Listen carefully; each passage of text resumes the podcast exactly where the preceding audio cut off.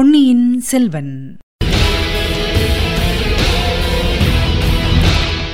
வணக்கம் நீங்கள் கேட்டுக்கொண்டிருப்ப தமிழசேஃபம் தமிழசேஃபமில் இனி நீங்கள் கேட்கலாம் பொன்னியின் செல்வன். வழங்குபவர் உங்கள் அன்பின் முனைவர் ரத்னமாலா புரூஸ். பொன்னியின் செல்வன். பாகம் ஐந்து தியாக சிகரம். அத்தியாயம் நாற்பத்தெட்டு. நீ என் மகன் அல்ல.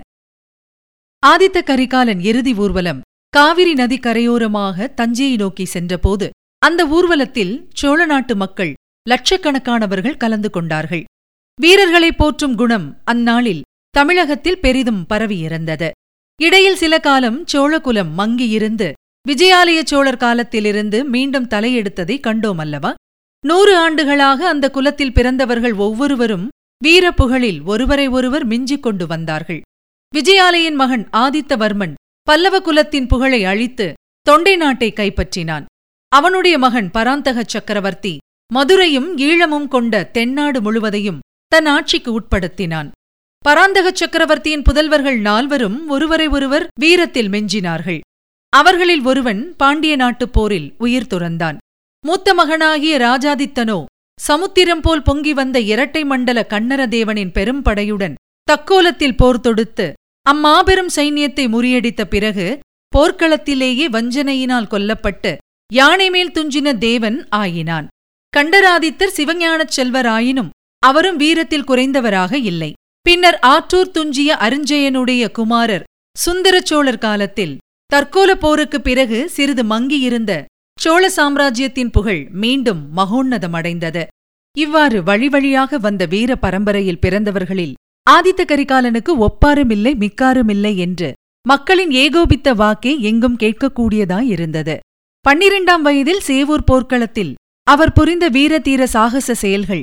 அர்ஜுனன் மகனான அபிமன்யுவின் புகழையும் மங்க செய்துவிட்டனவல்லவா இத்தகைய வீராதி வீரன் சில வருட காலமாக தஞ்சைக்கு வராமல் காஞ்சியிலேயே தங்கியிருந்த காரணம் பற்றி பலவித வதந்திகள் உலாவி வந்தன. சிற்றரசர்கள் சூழ்ச்சி செய்து மதுராந்தகனுக்கு பட்டம் கட்டும் நோக்கத்துடன் ஆதித்த கரிகாலனை தஞ்சை பக்கம் வராதபடி செய்து வருகிறார்கள் என்பது ஒரு வதந்தி. முன்னொரு காலத்தில் கரிகால வளவன் வடநாட்டுக்கு படையெடுத்து சென்று இமயமலையின் உச்சியில் புலிக்கொடியை நாட்டிவிட்டு வந்தது போல் அதே பெயர் கொண்ட ஆதித்த கரிகாலனும் செய்ய விரும்பி சபதம் செய்திருக்கிறான் என்றும் அந்த சபதம் நிறைவேறாமல் அவன் தஞ்சைக்கு திரும்ப விரும்பவில்லை என்றும் அதற்கு பழுவேட்டரையர் முதலியவர்கள் குறுக்கே நின்று தடுத்து வருகிறார்கள் என்றும் இன்னொரு வதந்தி பரவியிருந்தது. எனவே திடீரென்று ஒருநாள் ஆதித்த கரிகாலன் இறந்துவிட்டார் என்றும் சம்புவரையரின் மாளிகையில் வஞ்சனையினால் கொல்லப்பட்டார் என்றும் செய்தி பரவவே சோழ நாட்டு மக்களின் உள்ள கிளர்ச்சி எப்படி இருந்திருக்கும் என்று சொல்ல வேண்டியதில்லை அல்லவா? அந்த வீர புருஷனுக்கு இறுதி மரியாதை செய்வதற்கு மக்கள் லட்சக்கணக்கிலே திரண்டு வந்து சேர்ந்ததிலும் வியப்பில்லைதானே ஊர்வலம் தஞ்சையை அணுகிய போது ஜனக்கூட்டம் ஜனசமுத்திரமாகவே ஆகிவிட்டது. தஞ்சை நகர மக்களும் தஞ்சை கோட்டையை சுற்றிலும் சூழ்ந்திருந்த தென் திசைப்படை வீரர்களும் கூட்டத்தோடு கூட்டமாக சேர்ந்து விட்டார்கள்.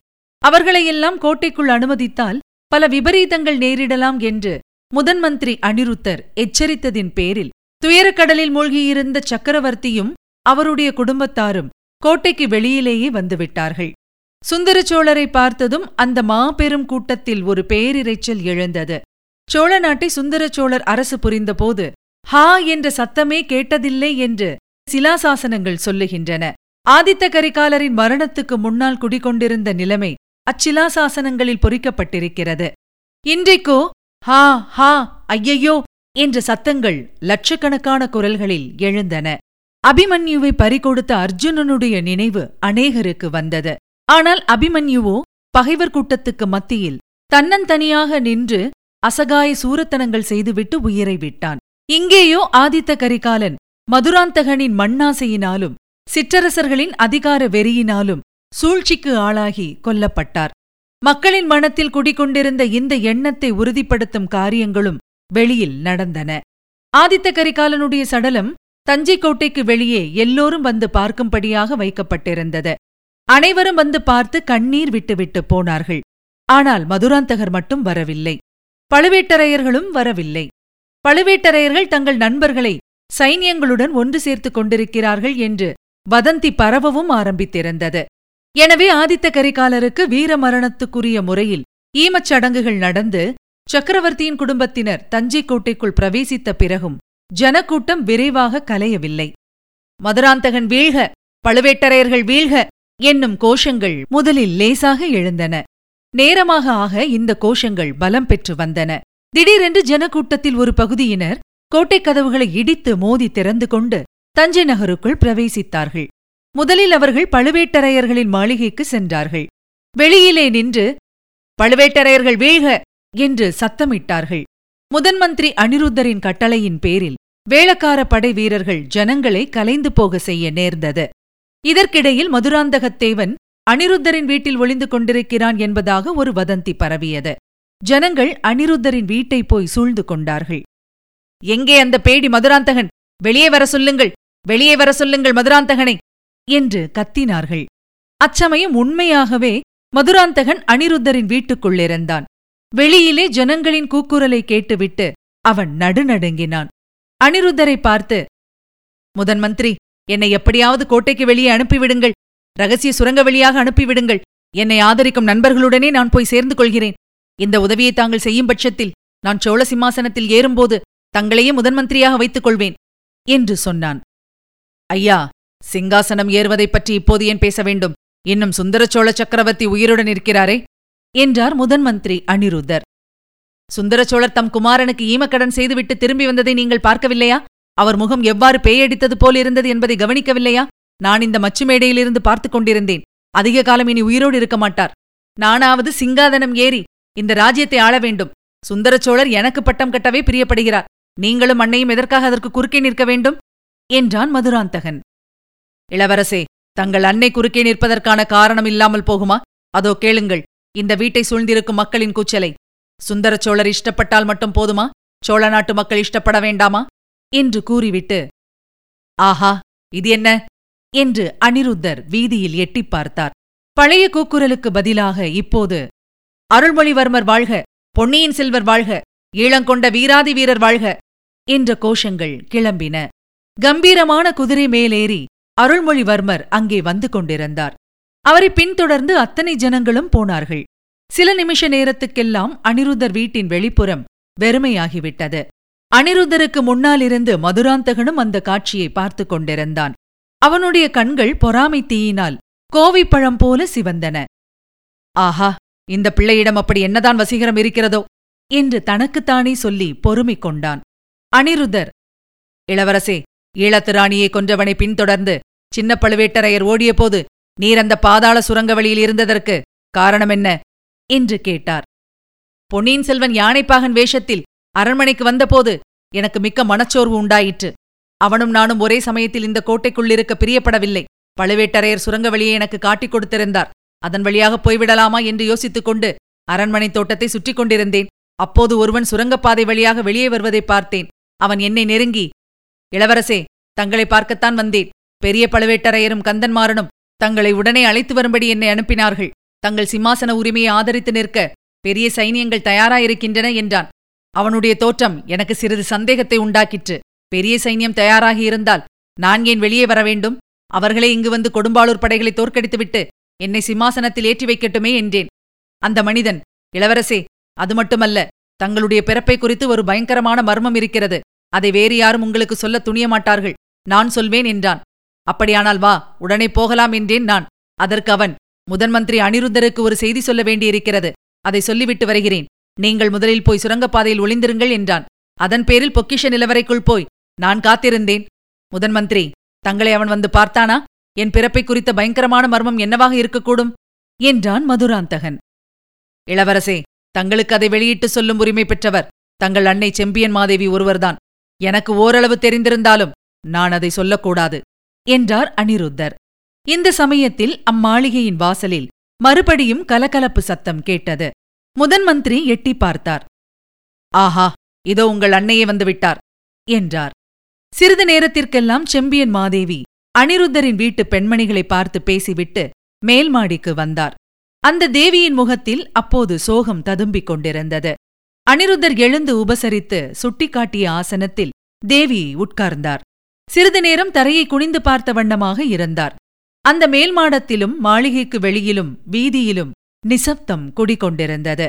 பின்னர் செம்பியன் மாதேவி மதுராந்தகனையும் அனிருத்தரையும் ஒருமுறை பார்த்துவிட்டு ஐயா என் கணவர் என் தலைமீது இந்த பாரத்தை சுமத்திவிட்டு மேற்றிசைக்கு எழுந்தருளிவிட்டார். தவறு செய்தது என்னவோ?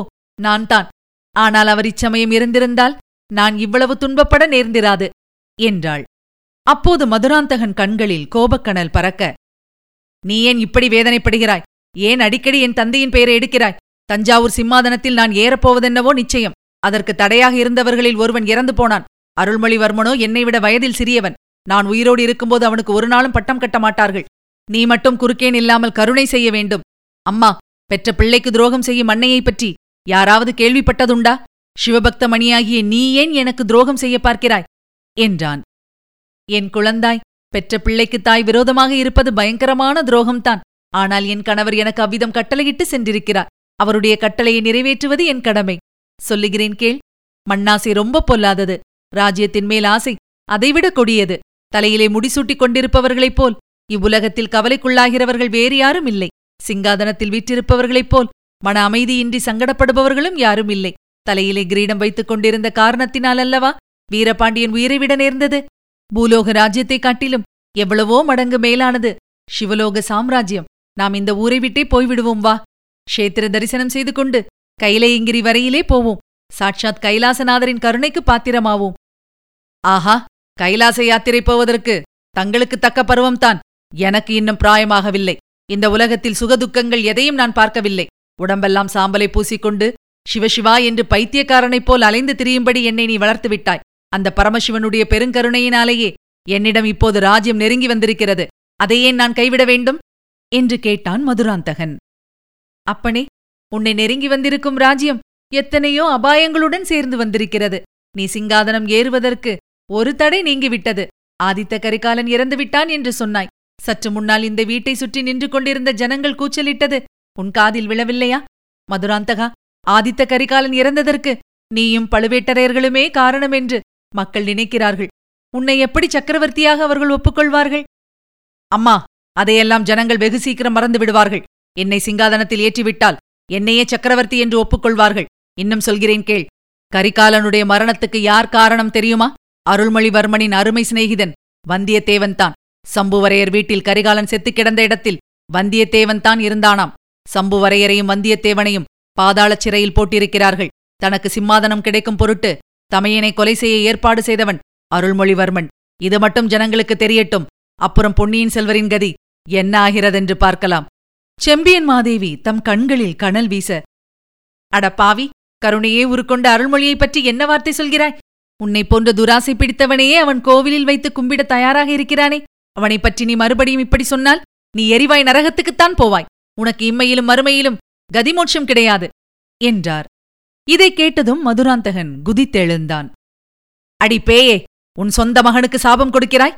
என்னுடைய விரோதிக்கு ஆசி கூறுகிறாய்? நீ என்னுடைய தாயாராக இருக்க முடியுமா?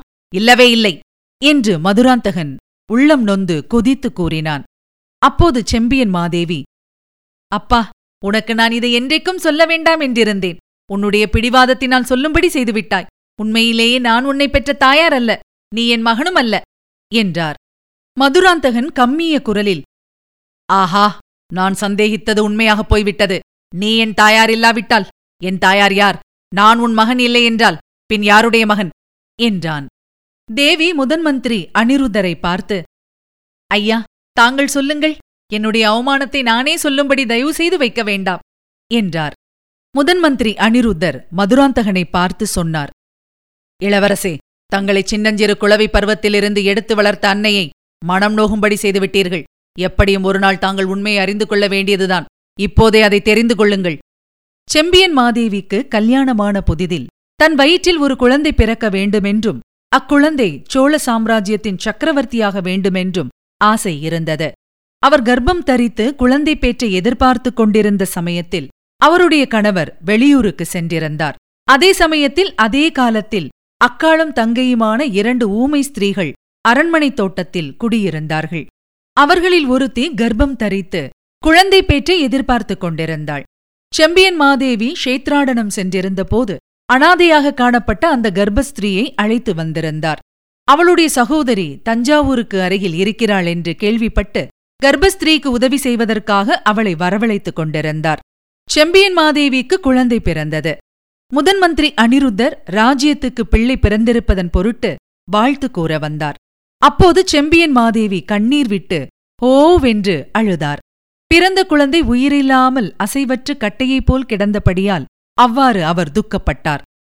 ஐயா என் கணவன் வந்து கேட்கும்போது நான் என்ன பதில் சொல்வேன்? என்று விம்மி அழுதார். அவருடைய துயரத்தைக் கண்டு பொறுக்க முடியாமல் அனிருத்தர் ஒரு யோசனை கூறினார். தோட்டத்தில் குடியிருந்த ஊமை பெண்ணுக்கு ஓர் ஆணும் ஒரு பெண்ணுமாக இரட்டை குழந்தைகள் பிறந்திருப்பதை அவர் அறிந்திருந்தார். அந்த ஊமை பெண்ணிடம் சென்று குழந்தைகளை அங்கேயே விட்டுவிட்டு போய்விட்டால் அவர்கள் அரண்மனையில் வளர்வார்கள் என்று ஜாடையினால் தெரிவித்தார். அந்த ஊமை பெண் வெறி பிடித்த பைத்தியக்காரி போல் இருந்தாள். முதலில் அவள் குழந்தைகளை கொடுக்க மறுத்தாள். சற்று நேரம் கழித்து குழந்தைகளை விட்டுவிட்டு ஓடியே விட்டாள். உடனே அனிருத்தர் அவளுடைய தங்கையைக் கொண்டு ஆண் குழந்தையை செம்பியன் மாதேவியிடம் கொண்டு விடச் செய்தார். உயிரின்றி கட்டை போல் இருந்த குழந்தையை ஒருவருக்கும் தெரியாமல் கொண்டு போய் புதைத்து விடும்படி ஊமை தங்கையிடம் கொடுத்தனுப்பிவிட்டார் மற்றொரு பெண் குழந்தையை தன்னுடைய வீட்டுக்கு எடுத்துச் சென்று அங்கிருந்து தன்னுடைய சீடன் ஆழ்வார்க்கடியானிடம் கொடுத்து பாண்டிய நாட்டுக்கு அனுப்பி வைத்துவிட்டார் இவ்விதம் குழந்தை மாற்றம் செய்தது செம்பியன் மாதேவியின் உள்ளத்தில் உறுத்திக் கொண்டே இருந்தது. ஒருநாள் கண்டராதித்த தேவரிடம் உண்மையை ஒப்புக்கொண்டு விட்டார். அந்த மகான் அதனால் பாதகமில்லை. பெண்ணே யார் வயிற்றில் பிறந்த குழந்தையாக இருந்தால் என்ன? சிவபெருமான் அளித்த குழந்தைதான். உன் வயிற்றில் பிறந்த குழந்தையைப் போலவே வளர்த்து வா. ஆனால் வேறு குலத்தில் பிறந்த பிள்ளை சோழ சிங்காதனத்தில் ஏறக்கூடாது. அப்படி செய்வது குலத்ரோகமாகும். ஆகையால் சிறு பிராயத்திலிருந்தே இவனை சிவபக்தனாகும்படி வளர்த்து வருவோம். சோழ சாம்ராஜ்யம் வேண்டாம். சிவபக்தி சாம்ராஜ்யமே போதும் என்று இவனை சொல்லும்படி வளர்ப்போம். ஆனால் எந்த காரணத்தை முன்னிட்டும் இவனை தஞ்சாவூர் சிங்காதனத்தில் ஏற்றி வைப்பதற்கு மட்டும் நாம் உடந்தையாக இருக்கக்கூடாது. அந்த சந்தர்ப்பம் வரும்போது நான் உயிரோடு இல்லாவிட்டாலும் நீ உறுதியுடன் இருந்து சோழர் குலத்தை காப்பாற்ற வேண்டும் என்று கேட்டுக்கொண்டார். மதுராந்தகா நீ கண்டராதித்த தேவருடைய புதல்வனும் அல்ல செம்பியன் மாதேவி வயிற்றில் பிறந்த பிள்ளையும் அல்ல. ஊர் சுற்றித் திரிந்த அனாதை ஊமைப் பெண்ணின் மகன் உன்னை இந்த தேவி தம் சொந்த குழந்தையை விட நூறு மடங்கு அதிகமாக சீராட்டி பாராட்டி வளர்த்து வந்தார். இப்போது அவருடைய கருத்துக்கு மாறாக நடக்காதே தேவி சொல்வதைக் கேள் அதனால் உனக்கு நன்மையே விளையும் என்றார் அனிருத்தர். இதுவரை நீங்கள் கேட்டது பொன்னியின் செல்வன். வழங்கியவர் உங்கள் அன்பின் முனைவர் ரத்னமாலா புரூஸ். மீண்டும் அடுத்த அத்தியாயத்தில் சந்திக்கலாம். இணைந்திருங்கள் மகிழ்ந்திருங்கள்.